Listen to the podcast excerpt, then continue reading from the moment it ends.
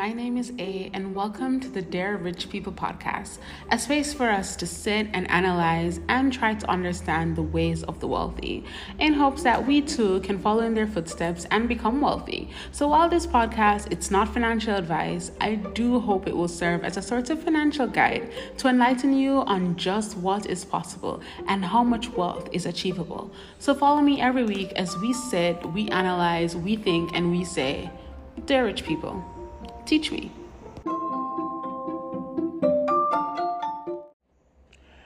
So, I think, like a lot of other young adults, I'm experiencing sort of like a quarter life crisis. All my life, I've done school, I've always been told what to do next and how to do it. And now that I graduated this year, actually, I feel like my blanket of security has been taken away from me. I know that not everyone thrives in a structured environment and that school is not for everyone, but it was for me. So, as much as I saw myself as a creative, I think I really enjoyed the structure of school. I enjoyed the rules, and I kind of enjoyed being told what to do to some extent. Or not really being told what to do, but I enjoyed being given a framework to explore in. I like I liked boundaries. I did marketing in college and after graduating this year, I started to regret my decision. When I was young and while I was doing my degree, I thought, well, this is great because marketing is so vast. I can go into so many industries, keeping the same principles. But now I kind of hate that about marketing. It's so vast.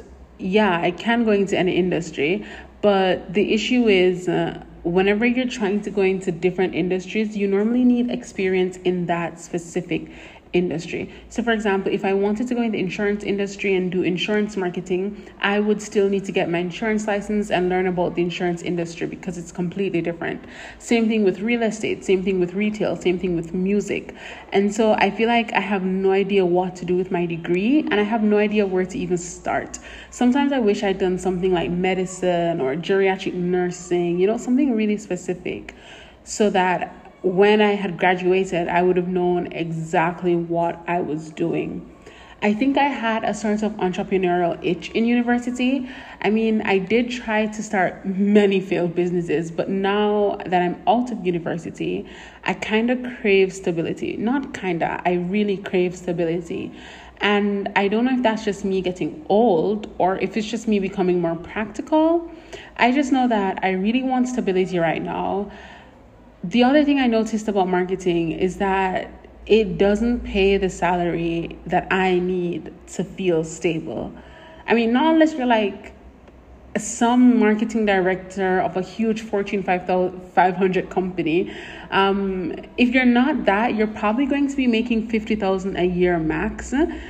And if you're new to this podcast, 50,000 a year is not what we're aiming for. Remember, we're aiming to have trust fund babies.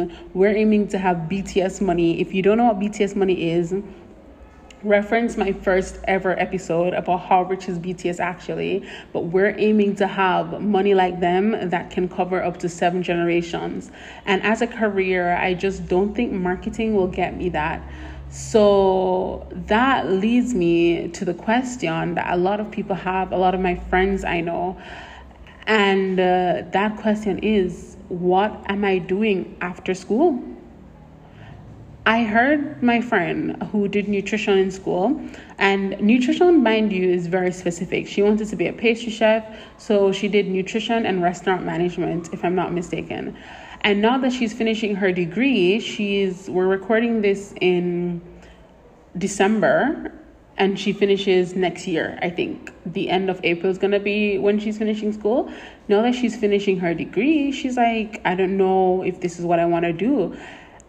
And I'm like, wow, you don't know what you want to do because it's just, it's so, it's such a specific thing. There's not really much you can do with nutrition outside of foods or like food sciences, right? And we were having this conversation, and she was saying that she doesn't want to go back to school for another four years, only to realize that, like, hey, I still don't want to do this thing that I wasted four years of my life studying. And I really related to that because I was having kind of a similar issue where I was thinking maybe I should go back to school to do a finance or finance degree. But then I'm saying, hey, I did all these years of marketing and I don't like it? What if I go back, do finance, and I still don't like it? And so that's how I ended up at this episode. In this episode, I basically just wanted to share with you something that I was doing to combat this feeling and a sort of solution that I kind of find. And I think it might be something you're interested in trying. Again, this is not financial advice. If you're interested in trying what I did or what I tried, then go right ahead. Um, and let's get into it. So, one of the first things I did was uh, instead of setting career goals, which I feel like I've been taught to set, they're like, like, oh, you need to set career goals. Like, what level do you want to be in your career? How much you want to earn? What I started doing was I started setting lifestyle goals. So I think before I used to say, I, you know, I want to be the marketing director of HYBE, which is BTS's company, because it's the last thing on my mind. Um, and that was really hard because I know that maybe 20, 30 years from now, I might actually not be that into K pop and I might actually not want to be the marketing director. I don't even know if I'm going to be in marketing 10 or 20 years from now. Like, that's a very long time. And hell, I don't even want to be in marketing right now. So instead of like saying that and saying you want to be the marketing director of X firm, what I found was really helpful was I said, hey, I want to have X amount of money saved in the bank and I want to have these specific type of friends and I want my friends to make this amount because believe it or not, how much your friends make actually do impact you because you normally move in the social circle of people in similar tax bracket. Of course, it's not a rule setting stone, but it's a general rule. Um, so you say, yeah, okay, I want my friends to make X amount of money. I want to live in this country, in this specific neighborhood. You need to be really specific with this because depending on where you want to live and the cost of living in that city, it really affects everything else. So, for example, if I say I want to live in Canada, in downtown Vancouver, in a condo for six months of the year, and in the other six months of the year, I want to live in Toronto, uh, downtown Toronto, in another condo, and because I'm being very specific with that, I'm able to do the work and say, okay, I will need X amount of money. But we'll we'll get into that. We'll get into that. Um, a little bit further down the line. So you also want to take a look at what hobbies do you want to have? You know, do you want to go golfing? If golfing is your hobby, you're going to need some money. Golfing's not a cheap hobby. Or do you want to do gymnastics? Do you want to do kayaking as a hobby? Like you really need to look at what are you interested in now and what would you be happy keeping on as a hobby. And then you want to say, do I want to work from home? Um, if you want to work from home or do you want to go into an office? Do you want a job that gives you flexibility so that you can do x y and z? Um, or do you want a job that isn't as flexible but pay a lot more? So you're not thinking about the job title you're just thinking about the dynamics of the job that you want to have and so I've been setting those lifestyle goals, and that's number one. So, number one, you need to set lifestyle goals. Now, number two, after you set your lifestyle goals, you want to work backwards from that. So I say, okay, how much money do I need? And I had mentioned this in number one how much money do I need to have the type of lifestyle that I want to have? Right? So, do I need to make $250,000 a year? Or do I need to make $200,000 a year? Do I need a million dollars a year? You know, you really need to figure out how much money you're going to need to live that specific lifestyle that you want to live. And it's going to be really easy to figure this out because you just need to look at how much it costs to maintain all of the things that you said you want in your lifestyle. So you're going to go research what is rent in downtown Vancouver. Um, or what's a down payment in downtown Vancouver and what's the mortgage going to be like in five years. You need to account for inflation as well, you know, like times that by 2% so you know exactly how much you're looking at you know because you you well inflation is 2% now but it might go up. But you get what i'm saying like you need to leave room for that um, for the next five ten years. And you can find this very easily online you know what do experts predict inflation to be in five years? And trust me you, you will find a figure. You will find a figure. And then you want to look at the same thing for toronto if you wanted to live in toronto. Or if you don't want to live in toronto if you want to live in South Africa, like that's a pretty cool place to live. You need to know what is it going to be cost, what is it going to cost for you to be able to live where you say you want to live. Then you're going to be looking at how much your hobbies are going to cost, you know. How much does it cost to become a member of a golf club if you want to become a member of a golf club? How much does it cost to own and maintain a kayak if you wanted to do kayaking? How much does it cost to join a bowling team if you wanted to to do bowling? You're going to look at all of that um, and make sure that you have a figure attached to that so you know what income goal you're going to need to hit.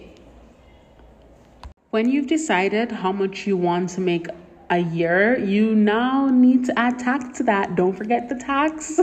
so if you have decided that you need 500,000 a year, you need to look up what is the tax rate in that specific tax bracket and add that to it so you know how much you actually need to make to make 500,000 a year post taxes. That's unless you want to make 500 a year, 500,000 a year pre-taxes. Then if that's the case, God be with you. But yeah, so after all of that, I now look for careers that will allow me to make that much no, I'm not looking for a career, then hoping that, you know, if I climb up the corporate ladder and do everything that I need to do, it will allow me to make that much. I'm actually doing the reverse. I'm looking at careers that's going to make me make $500,000 a year post taxes or close to like $450,000 a year post taxes if you want to do um, a side hustle, but personally. um, so, you know, I am looking for a career that is going to help me to make enough money to cover all of that. And then I look at other things. If I can't find a career that's going to make me $500,000 a year, I look at the career that's going to make me the most. And then look at other things that I can use to subsidize it.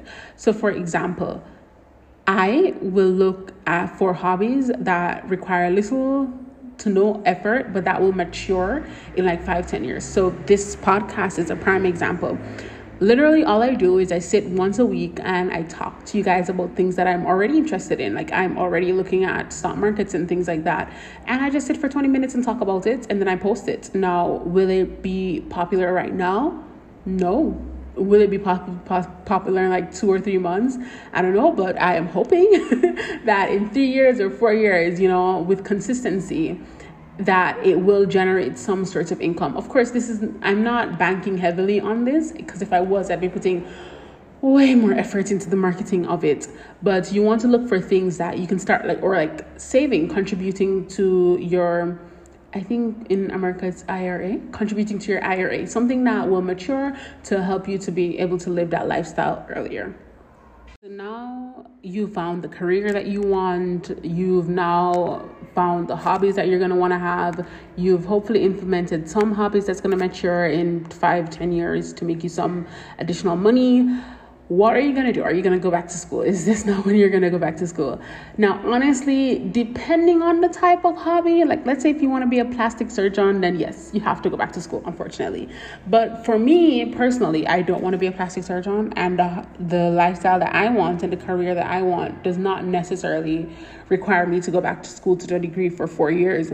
So, what I have been really focusing on, and again, everybody's situation is different, everybody's scenario is different. This is not a one size fits all solution.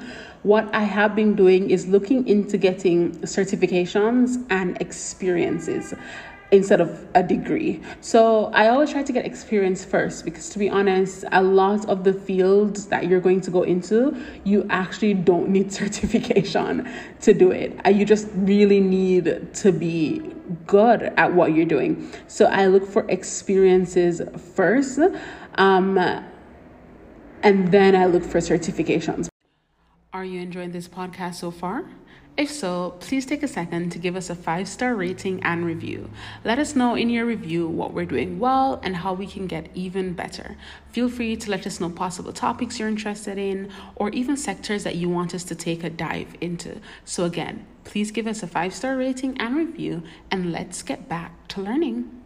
You're trying to do by gaining all of this experience is you're trying to build your portfolio. So you will find that for a lot of jobs outside of the medical field and engineering field, you honestly really just need the experience. And so some of this you're going to have to do for free. And depending on what your expenses look like, depending on what your current situation look like, this is going to be different for everybody. You might not be able to work for free.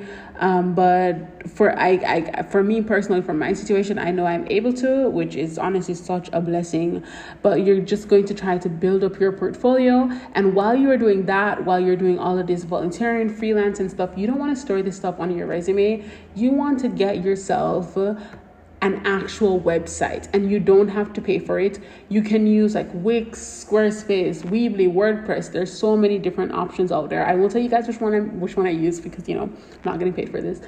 But you just go experiment, see what works good for you, and then you just wanna add things to your portfolio because you want your portfolio to be so attractive that when people look at you, they want to give you like when people look at your portfolio, they want to give you BTS money. They they they they want to they want to pay you what you're worth regardless of whether or not you have certification in the field.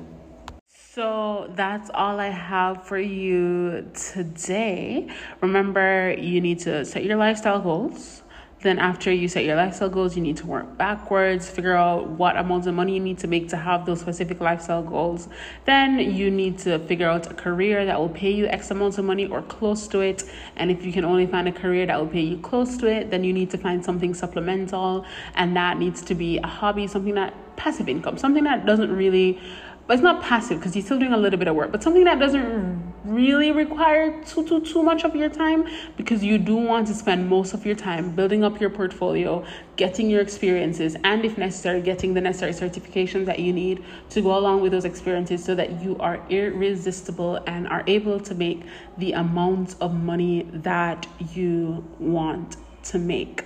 And so, thank you so much for listening to this episode. I will see you next week. And I think the person we want to learn from in this episode would be uh, people who are stable in their careers and making the amount of money that they want to make. So, there are people who are stable in your careers and making the amount of money that you want to make.